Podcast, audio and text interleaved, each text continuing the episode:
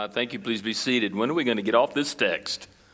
We've been on it for quite some time. We're not quite ready yet. We're going to talk about one aspect again of what we discovered a couple of Sundays ago about being holy and acceptable to God, which is your reasonable service. Holy and acceptable. That's a that's a, a, large subject for us to address in just one setting and one study. So, we're going to look at it a little bit deeper again today in the area of sanctification, which simply means becoming more like Jesus becoming more like Jesus. So, how many of you know that tonight is the Super Bowl game tonight? You know, how many are rooting for Denver? Can I hear anybody rooting for Denver?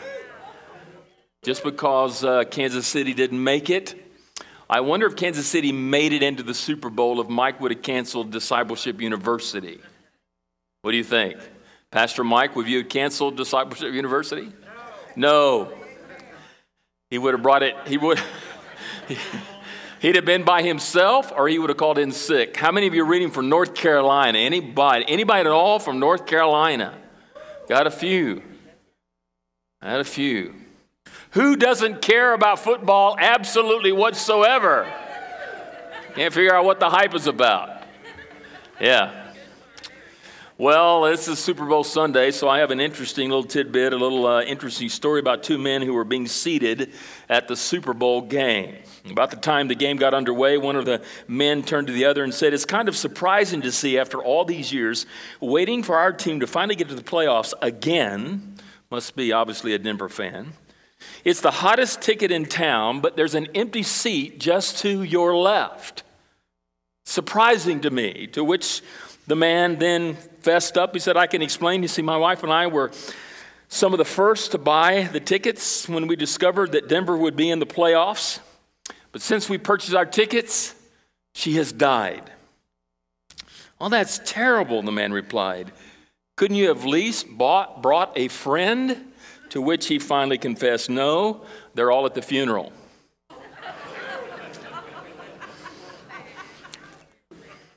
If you laughed at that, you're sick. There's something seriously wrong with you. It's called depravity. Depravity causes us to yield to the power of sin, and it's a struggle that we all have in our day to day lives. We all struggle with depravity, we all struggle with sin. We are all selfish and self centered.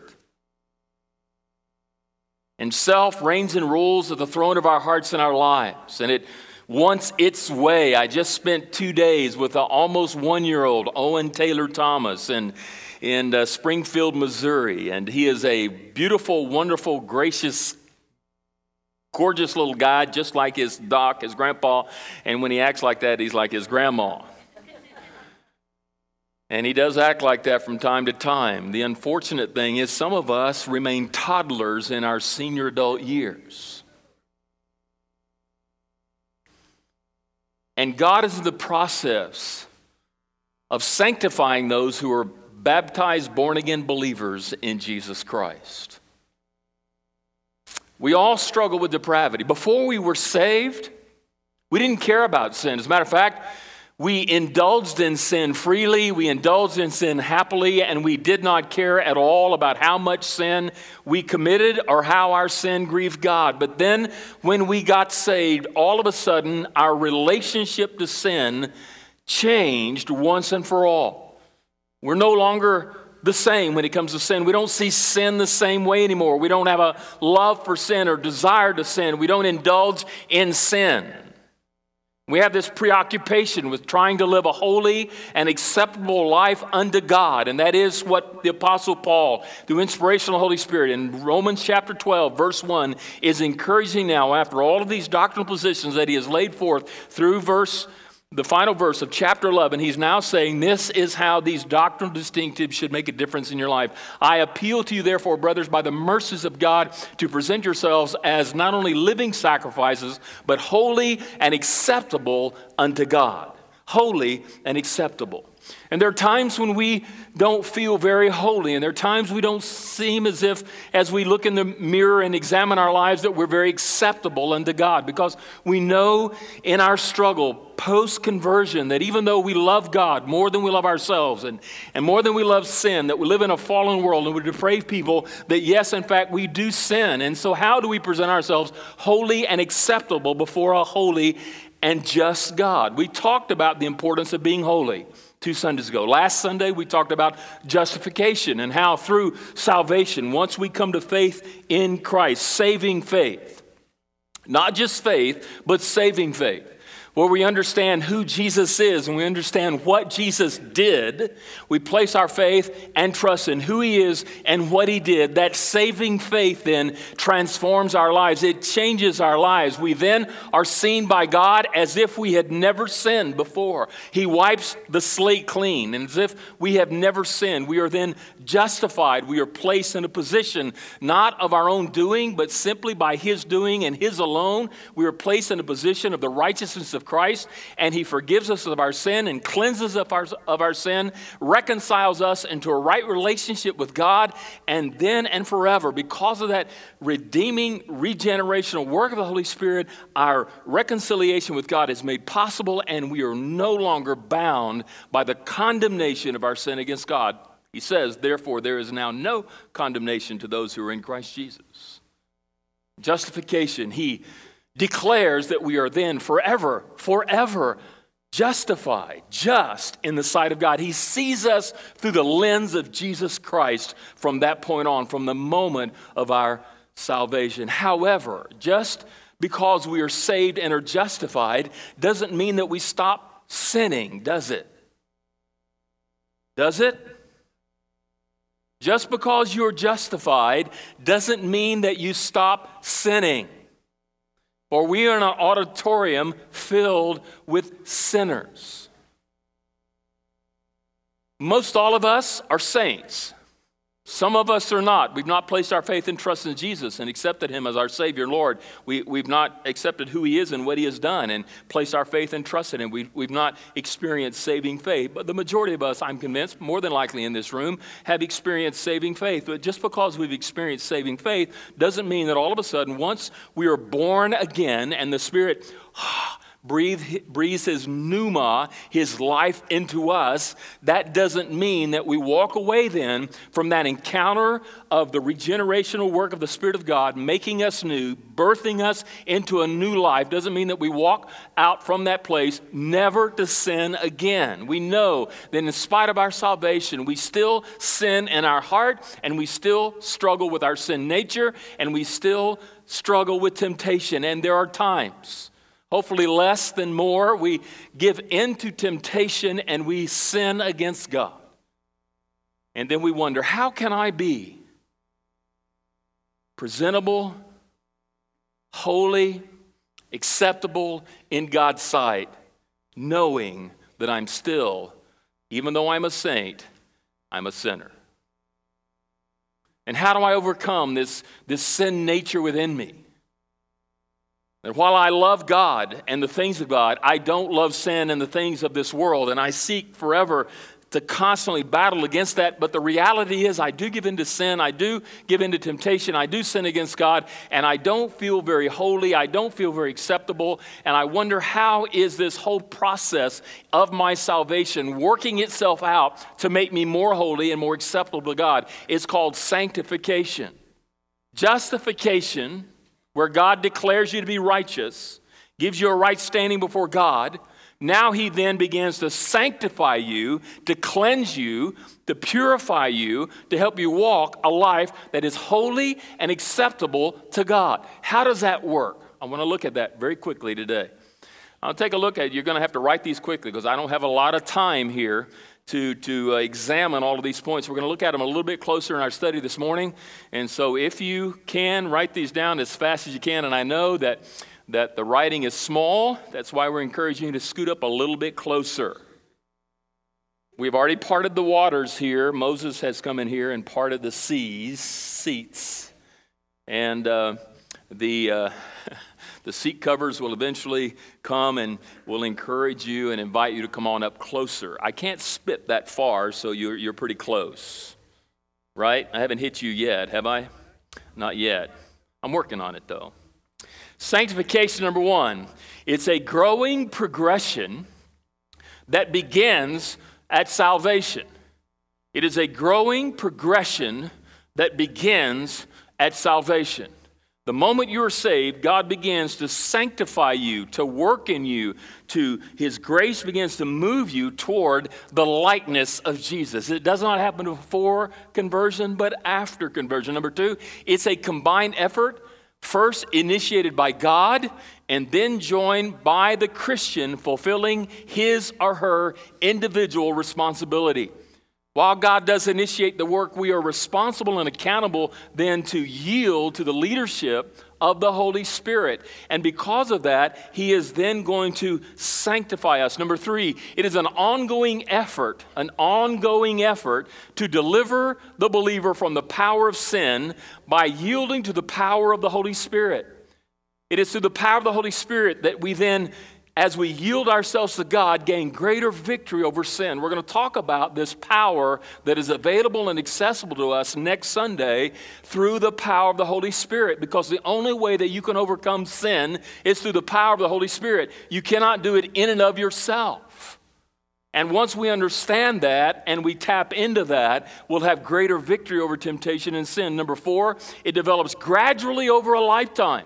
It develops gradually over a lifetime of the Christian becoming free from sin while being conformed to the likeness of Christ. It is a lifetime process. As long as you have life, as long as you have breath on this earth, you are being conformed to the likeness of Christ. It is an ongoing, gradual effort, little by little. Sometimes millistep by millistep, being slowly transformed in the likeness of Jesus. And lastly, complete sanctification never reaches complete maturity or completion while in this life.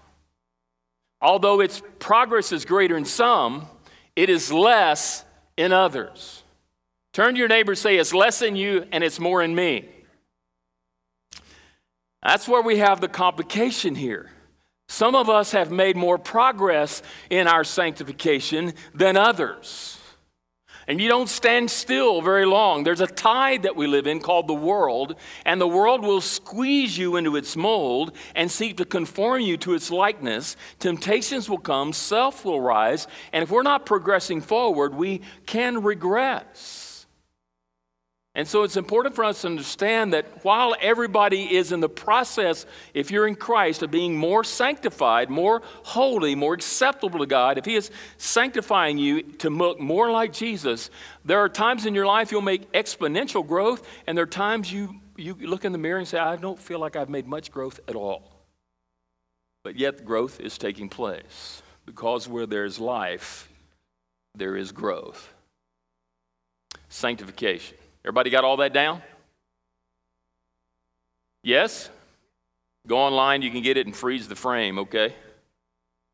And uh, you can have it. So let's, let's quickly look at the scriptures that I want to look at this morning. Sanctification, number one, is that it precedes, it precedes at salvation, or it proceeds out of my salvation. In other words, there is a breaking point, there is a beginning point in which sanctification begins. In Romans 6, verse 11, it says, So you, talking to believers, also must consider yourselves dead to sin and alive to God in Christ Jesus.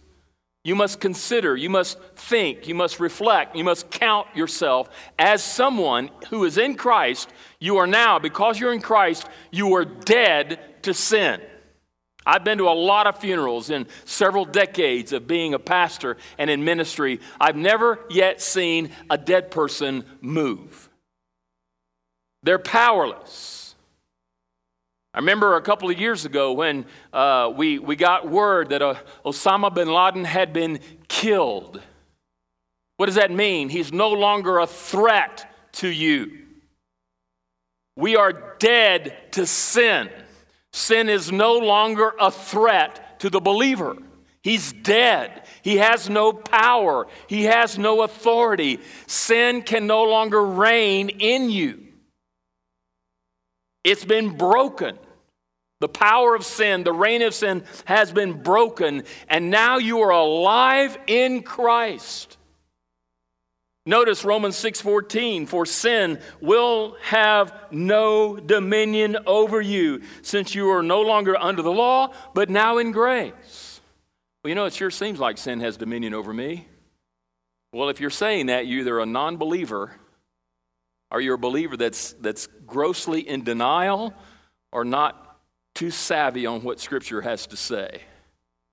Because in Christ the power of sin has been broken and sin is no longer dominant in your life. That means it has no power over you any more so than, than a death person has over you. A death person can't make you do anything. Sin no longer can make you do anything in Christ. The power of sin has been broken. The moment you place your faith and trust in Christ, you were justified, you were regenerated, you were what Jesus called, and he said to Nicodemus, you were born again. Jesus says that he, he breathed pneuma, he breathes life into a dead body, and it then rises from the dead, and sin no longer has. Before you were in Christ, sin had dominion over you. When you were an unbeliever, you couldn't resist the temptations of sin. You love to sin. You indulge in sin. And that sin led you to more sin and to more sin and to more sin. But now that you're in Christ, you love God and the things of God, and you no longer want to sin. And you now have power over sin because the power of sin has been forever broken in your life through the resurrected power of Jesus that has affected that relationship that you had with sin. Romans 6:22 says, "But now that you have been set free from sin, you're set free from sin. You're not constrained by it any longer. You have become slaves of God. You are now under the lordship of Jesus Christ. The fruit you get leads to sanctification. Now, this pneuma, this new life that has been breathed into your body because and your spirit, because of the, the regenerational work of the Holy Spirit in your life, the outflow, what you get, the byproduct, is the fruit of sanctification. It is the result of the new life that you have in Christ. This sanctifying work only happens when someone places their faith and trust in Jesus and accepts Him for who He is and what He has done. They put their faith in Him, God breathes life into Him, and now we begin the work of the Spirit. We join God in that work. We're going to see it in a minute. By that responsibility that we have to yield to the work of the power of the Spirit in order for sanctification then to have its effect. If you are in Christ, you are designed on God's or by God's purpose to move into the area of being more and more like Jesus. It's, it's the purpose for why we were saved, to conform us to the likeness of Christ. And it begins at salvation. Number two, it precedes at salvation, but it progresses after salvation.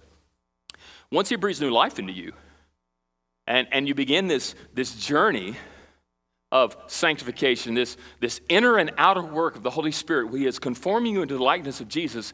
It is, it is a progression that should move you forward. It means that there should be progress. While in some, that progress has been more exponential than others, it should move all of us toward looking more like Jesus. Notice in Romans 6:19, for just as you once presented your members as slaves to impurity and to lawlessness, leading to more lawlessness, so now that you're in Christ, present your members as slaves to righteousness.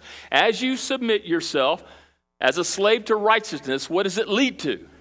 It leads to sanctification. There's a process by which you are being led into the sanctification or the sanctifying work of the Spirit of God as you're yielding to the power of the Holy Spirit and yielding to the obedience of the faith. Notice 2 Corinthians 3:18. And we all, with unveiled face, beholding the glory of the Lord, are being transformed. Not have been, but are being transformed. You are in the process of being transformed into the likeness of Christ with each and every day that you live on the planet. As long as you have life and breath, you are to be moving, progressing more and more into the likeness of Jesus. Now, why is this important? If you take a look at the, at the, the overarching sort of themes of the book of Romans, one of the themes is not only some of the doctrinal concepts about uh, salvation and justification and sanctification, but uh, in, in, in chapters 6 and 7, the Holy Spirit leads the Apostle Paul to make an important address to the Roman church and to the church, I believe, even today. For you see, there were some who, once they have read chapters 1 through 5, have concluded that because we're saved by grace through faith and my salvation is eternally secure, then therefore, because I'm under grace, I can sin all I want and never lose my salvation. And grace is just going to continue to cover my indulgence to sin. Not only that, there were some who more than likely had reached the conclusion that because we're no longer under the law, I don't have to live obedient anymore. There's no constraints, there's no law.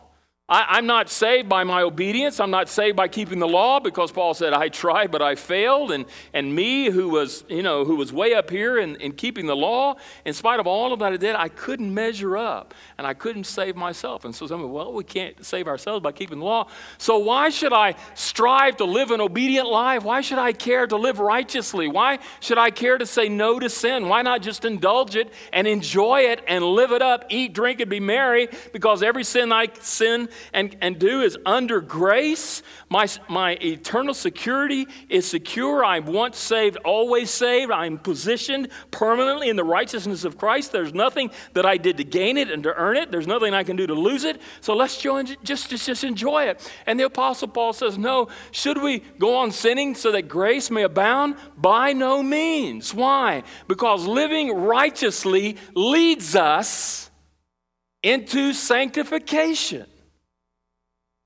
My obedience to the Word, my obedience to the Lord, my obedience to the Spirit, and following the precepts and the principles that are in the Word of God, that obedience not gives me salvation, but demonstrates my salvation. But that obedience also then perfects me. It cleanses me. It takes away what doesn't look like Christ and it adds what should look like Christ. And it is progressing me with each and every act of obedience to look more and more like Christ. Righteousness leads to the work of God sanctifying your life so that you look more and more like Christ what he said to the church then, and I believe it's a message that needs to be said to the church today. Because we've said, you know, I can't live up to this standard, it's impossible. So let's lower the standard to a level that I can live it. And let's sort of isolate some things that I want to enjoy or some things that I'm not sure are culturally acceptable so that when we lower the standard, we can live to a level of acceptability so that, you know, that's, that's not what he's saying here. Rise up to the level, to the standard that I have set. As unattainable as it is in this life, seek to live up to that standard. And as you do, as God adds and as God takes away in your life, you will be daily, decision by decision, moment by moment, yieldedness by yieldedness, obedient step by obedient step, you will, in that process, become more and more conformed into the likeness of Jesus, which is what I believe He wants to do with every one of us who are saved. To progress, to move forward into the likeness of Christ. Once we are born into the Spirit, and that's, that sanctification works, he wants us to progress, to slowly move more and more to be like Jesus. And the question is how far have you progressed? And how has that progress been lately? Sanctification not only precedes salvation and progresses after salvation, but thirdly, it only is perfected when we die. I don't know about you, but that's discouraging news to me. The only way to get there is to die. I'm talking about physically, not spiritually. We're talking about physical death. As long as you have life, as long as you have breath, as long as you're on this planet, there's going to be a struggle for you to move, to wade through, to overcome, to, you know, I mean, it's a, it's a battle and it's a struggle. You don't live with me. I live with me. I know how hard it is. But you know how hard it is for you. It's no harder for me than it is for you. And this struggle, this battle, this war that is going on to, to weed out what doesn't reflect Christ and to put in the concepts and, and things that do so that I can slowly begin as methodically and as carefully and as obedient as I can to be molded and to be shaped in this life to look more and more like Jesus so that when I die, it's not such a great big change. Some of us may get into heaven and they're going to look at us and say, wow, you look really different because there's not been much progress. But it only ends at death. Notice it says in Romans 8 28, 29. For those whom he foreknew, he also predestined to be conformed to the image of his son. Once you come to faith in Christ, he predestines you it's part of his purpose and his will for your life to be conformed to the image, to the likeness. That image is the essence and the nature of Christ. To think as he thinks, to be as he is, to have the characteristics and the, the, the whole concept of who Jesus is. I am to be molded and shaped and to be conformed into the likeness of Christ is an ongoing process. Philippians 3.20 says. But our citizenship is in heaven, and from if we and from, uh, I can't, can't read this here. Uh, but our citizenship is in heaven, and from it, that is, I, I've got a circle here under that, around the word, we wait. And for it, we wait. What are we waiting for? We're waiting for a Savior, the Lord Jesus Christ, who one day will transform our lowly, lowly body into a glorious body. And everybody said, when are you going to have a glorious body? Not going to be here. You know, I don't care how, how glorious you think your body is, it ain't glorious. Stop looking in the mirror, ladies. It's not going to get any more glorious than it already is. 1 John 3 2, beloved, we are God's children now. And what we will be has not yet appeared.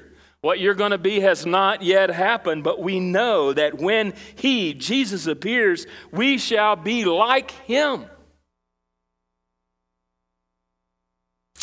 Spent uh, two days with Owen total. We left Thursday uh, around 11:15, traveled four hours to Springfield, Missouri.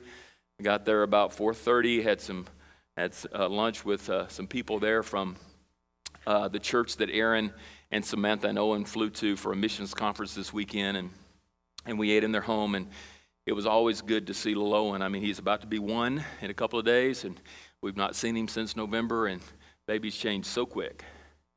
And when we heard he's going to be four hours away, what do you do? You go. You don't get that many opportunities when he lives in, you know, the northern tundra of northeast Can- Canada. So Patty's not going during this time of year. It, it's frozen up there. Uh, and so, man, four hours, we're going to do it. So we got in the car and we went. And, and uh, you know, you, are looking at this little kid, and we saw him last November, and he's changed so much. And you start looking at this little fella, and you wonder who, he's, who he looks like. You know what I'm talking about? Does he look like his mama, or does he look like his daddy? Do you see her parents in the child, or do you see yourself in the child? And, you know, you want to see yourself, but uh, uh, she's a beautiful lady, and she has a beautiful family, and so it's not a bad thing if he looks like her and her family. I'm, I'm good with that. I am. Uh, my my mother in law, one time when she lived in East Texas, had a display of all of her children and grandchildren on the, on the refrigerator. Y'all know what I'm talking about? It's there on the little tacky things, you know, the little little thing. You got all that there. And a lady was looking at it one day, a visitor in her home, and she said, My, you guys don't let ugly people into your family, do you? Obviously, she was not looking at my photograph. when she said that.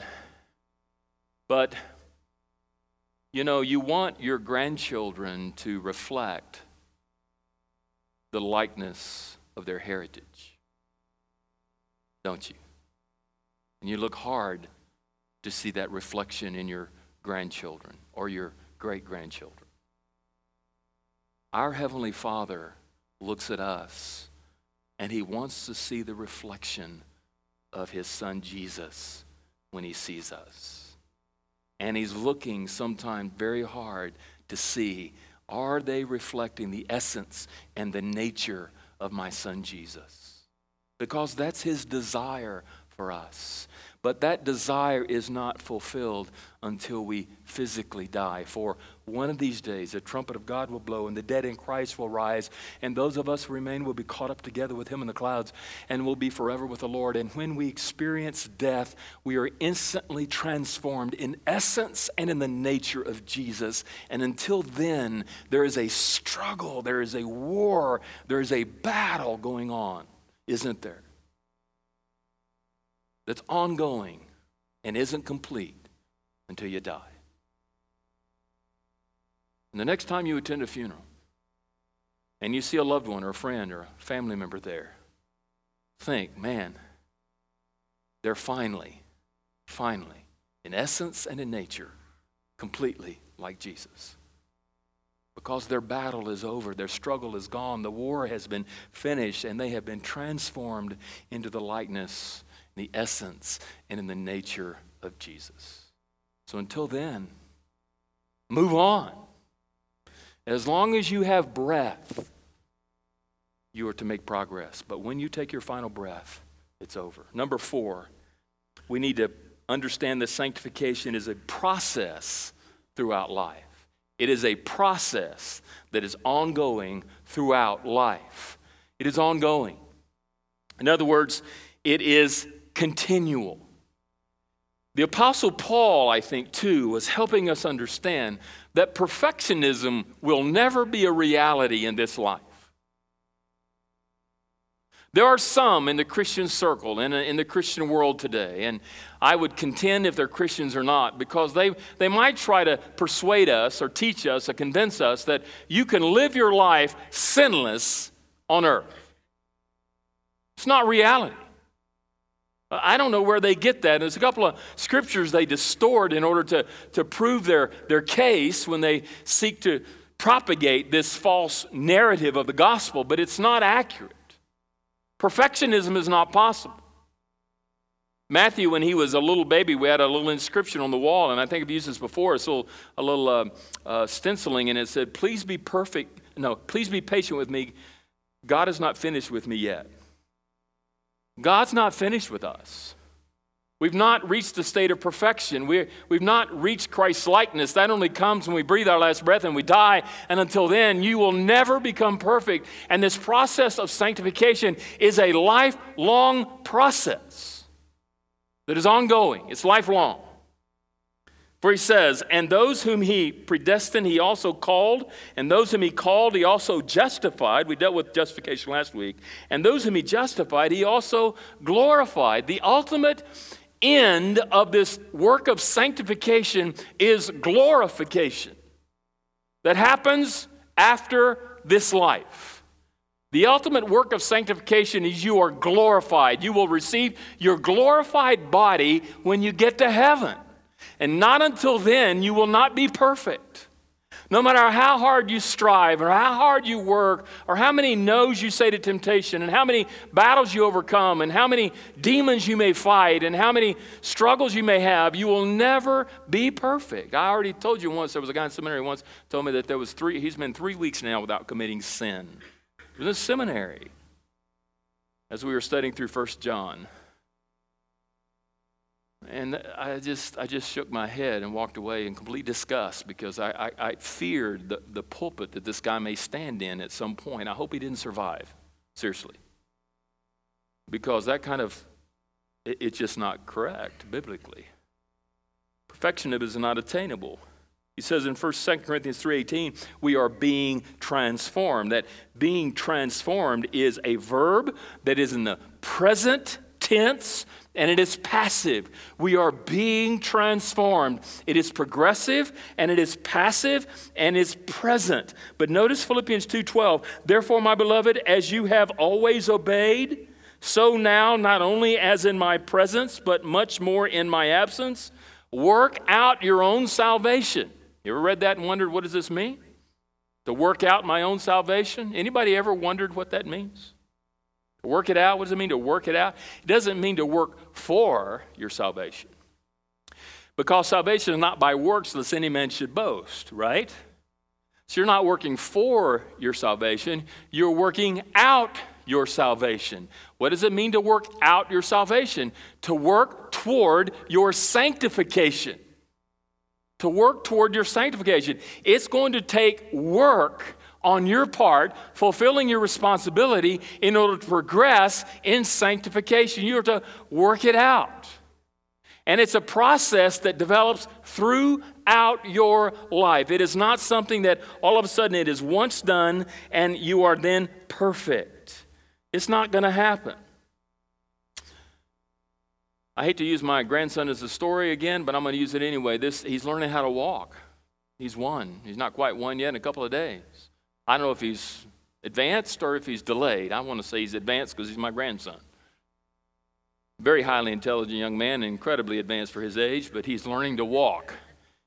And, and, and he's, he's holding on to something, and he's, you know, to the next thing, and he holds on.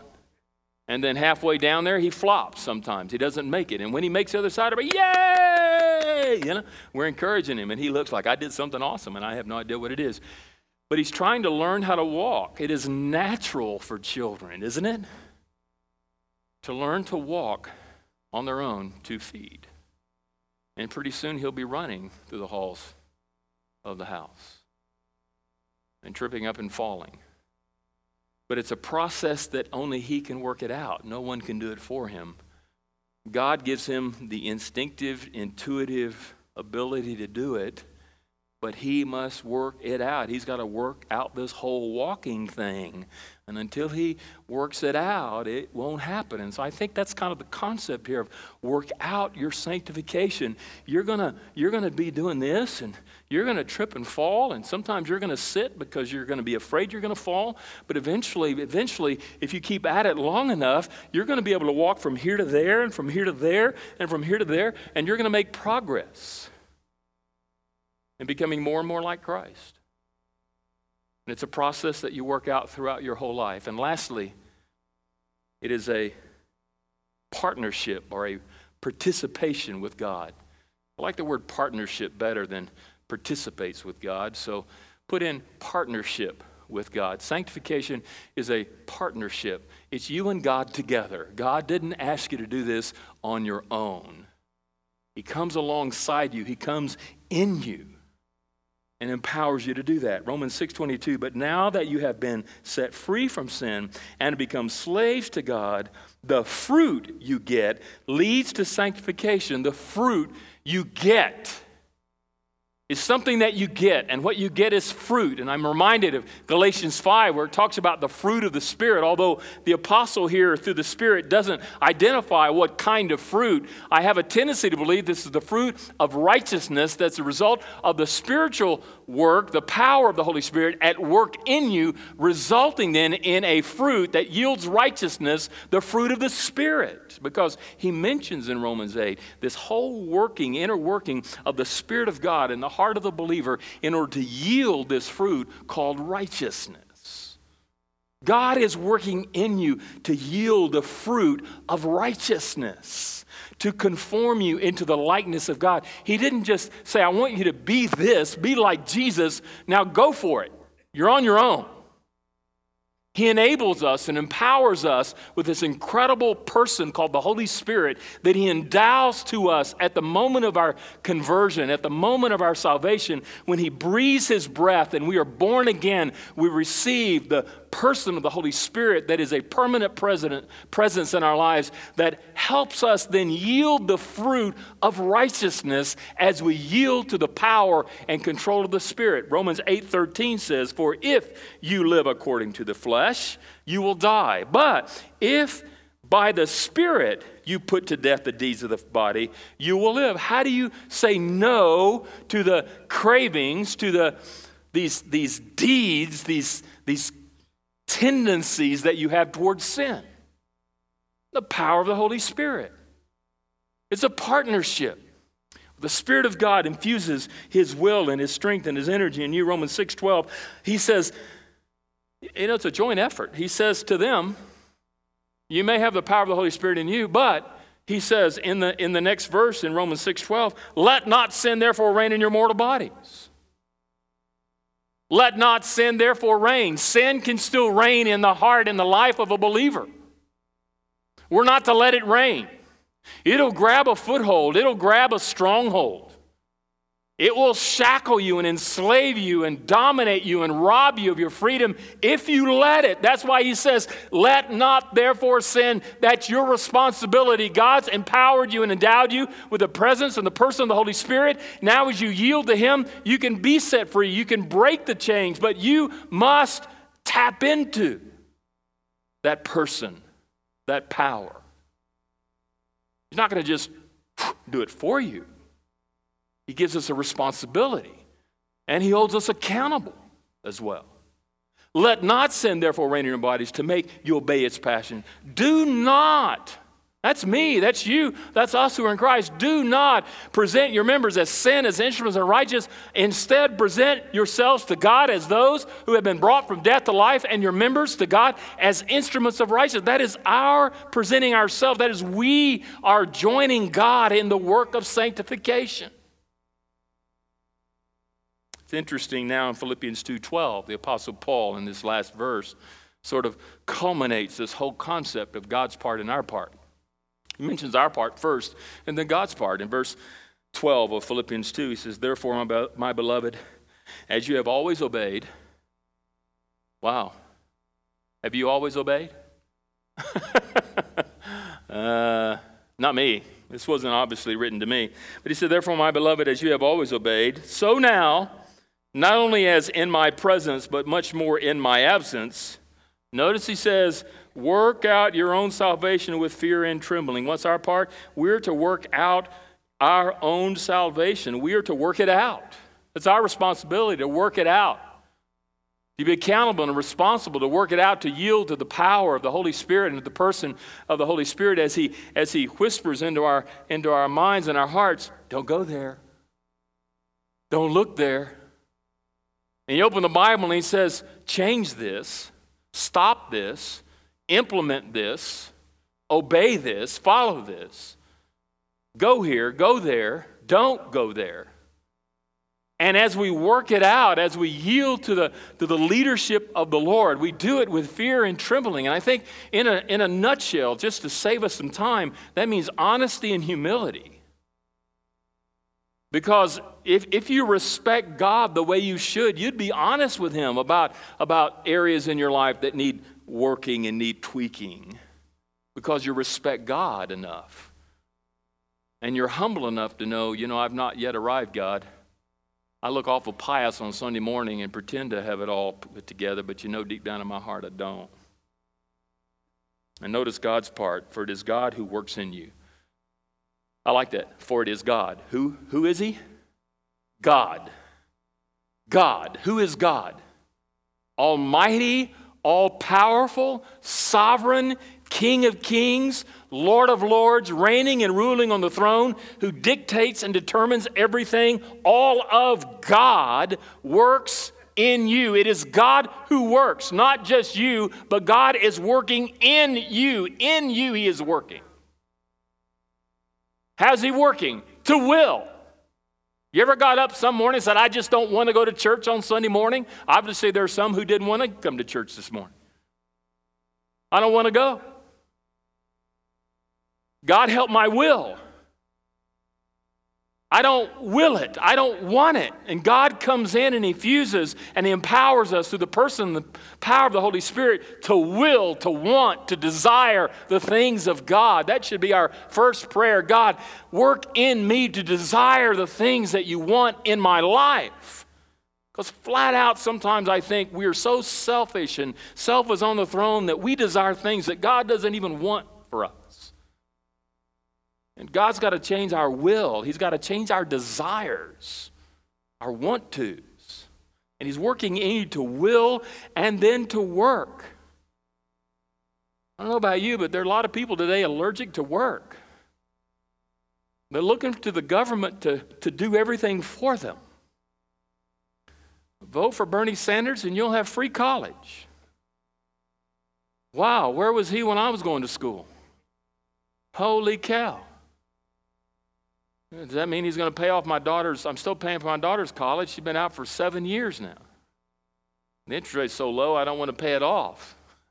It helps on my tax deductions at the end of the year as well, so I'm still kind of riding on that a little bit. There's a confession I shouldn't tell you, but anyway, what the heck.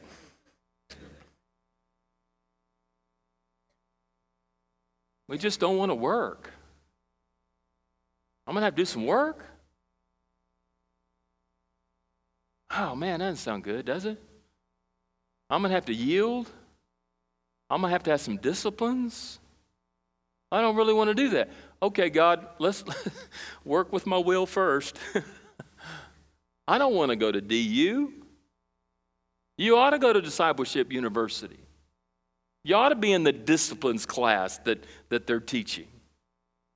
I put on Facebook the other day something interesting about a lady who said this is why your children should sometimes go into the to the big churches because you know it's good for them and they don't want to go. And she said well sometimes i don't want to read my bible but when i get up and i start reading my bible my will changes and the holy spirit encounters me and things begin to take life and and everything you know you know you know what i'm talking about?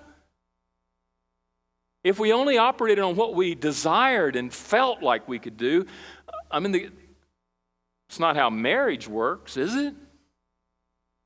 I've never considered divorce, but Patty's considered homicide several times. I'm trying to lose a couple of pounds, and I've shared that with you already. I'm not as disciplined as Brother David over here. He's Mr. Buff over here. yeah. And he's got some big old guns. I, I see him over there, David.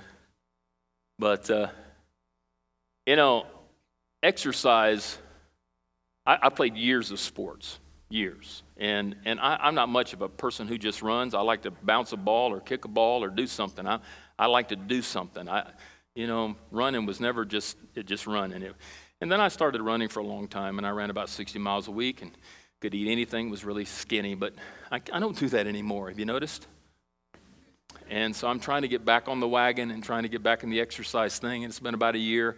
I had a little knee problem here and it got really big at one point. I had to get off the treadmill for about six months. And now I'm back on the treadmill and trying to get back into it. And it's hard. It's hard. I mean, I'm going, you know, I'm, I'm, on seven level and I'm only going 30 pace and, and I'm just sweating, you know, and it's just pouring down. And I'm going, you wuss, you wimp. What's the matter with you? I mean, I used to go nine, and I mean, when I came here nine years ago, I was doing, you know, level 10 at about, you know, I don't know, three and a half miles a, an hour and just kind of cranking it out. And I was doing 150 setups every day, and I looked pretty good, you know. And then after I got here, I got fat.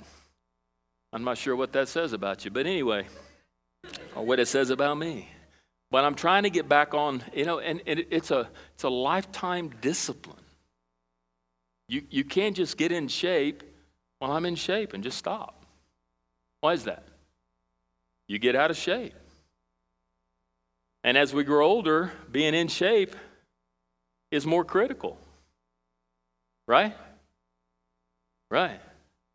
But I don't care what age you're in, being spiritually in shape is, is critical to your advancing. And, and it's going to take work, and it's going to take sweat, and it's going to take discipline, and it's going to be hard, and there are going to be battles, and there are going to be trials, and there's going to be enemies, and there's going to be adversity, and there's going to be, I don't want to do this anymore, and I am tired, and I don't see much progress, and I don't understand why. And you come up with all these, these things, you know what I'm talking about? And you just go, I'm done.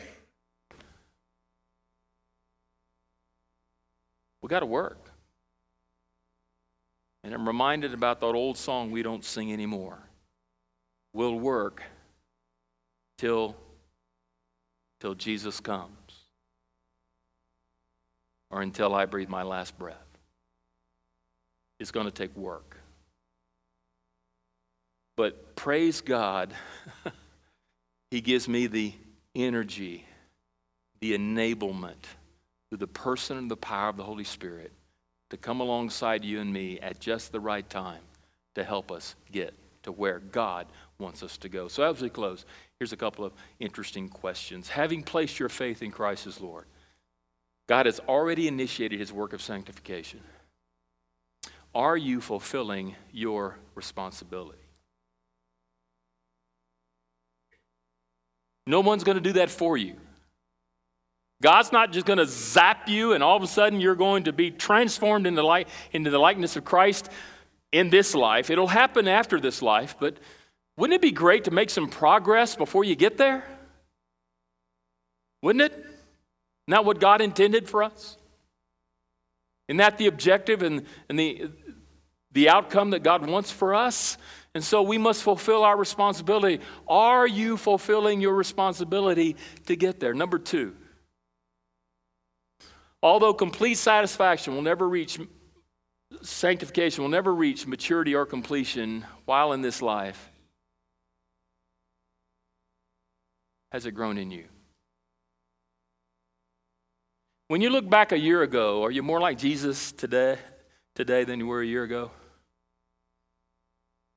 Or you become stale and stagnant and settled and complacent and indifferent and lazy? Are you growing? Are you moving? Are you progressing? Number three, because freedom from sin and sanctification only begins at salvation, are you sure you have saving faith in Christ as your Lord and as your Savior? I'm convinced there are a lot of people that are trying to be sanctified that haven't been saved. And they're frustrated. Oh, they've said a little prayer, and they've been told that little prayer saves them. But they didn't really know who Jesus was, and they didn't really know what he did, but they just said a little prayer, and now they're on their way. They sit in church Sunday after Sunday being told how they can be sanctified, and they're trying and they're trying and they're trying, and they're frustrated and they're unhappy, and everyone around them is frustrated and unhappy, and just there's no, no, no change, there's no transformation. They're not moving and progressing into the likeness of Christ. It's just the same old, same old. And, well, you know, I just people are just to have to put up with me. I'm, I'm just this way. I'm just this way. I'm angry all the time, so just put up with it. No. Well, cuss words just fly out of my mouth, so just put up a. No. I act like a jerk when I get behind the car. Know they're just going to have to. No. If you're a Christ follower, that's not the option. There's a transformation and there's a change. And we must reflect the likeness of Christ more and more every day. We just don't tolerate and put up with things in our lives that don't reflect the likeness and the image of Christ. We seek out the enablement and the empowerment of the Spirit of God, and we yield to that, and there should be a transformation to look more and more like Christ each and every day. And maybe you're frustrated and maybe you're, you're not making progress because you don't have saving faith. I've known pastors, I've known staff members, I've known Sunday school teachers, I've seen deacons finally wake up to the reality I was never truly saved. Being honest and being humble enough to seek saving faith is better in this life because after this life, there is no more opportunity. Let's pray.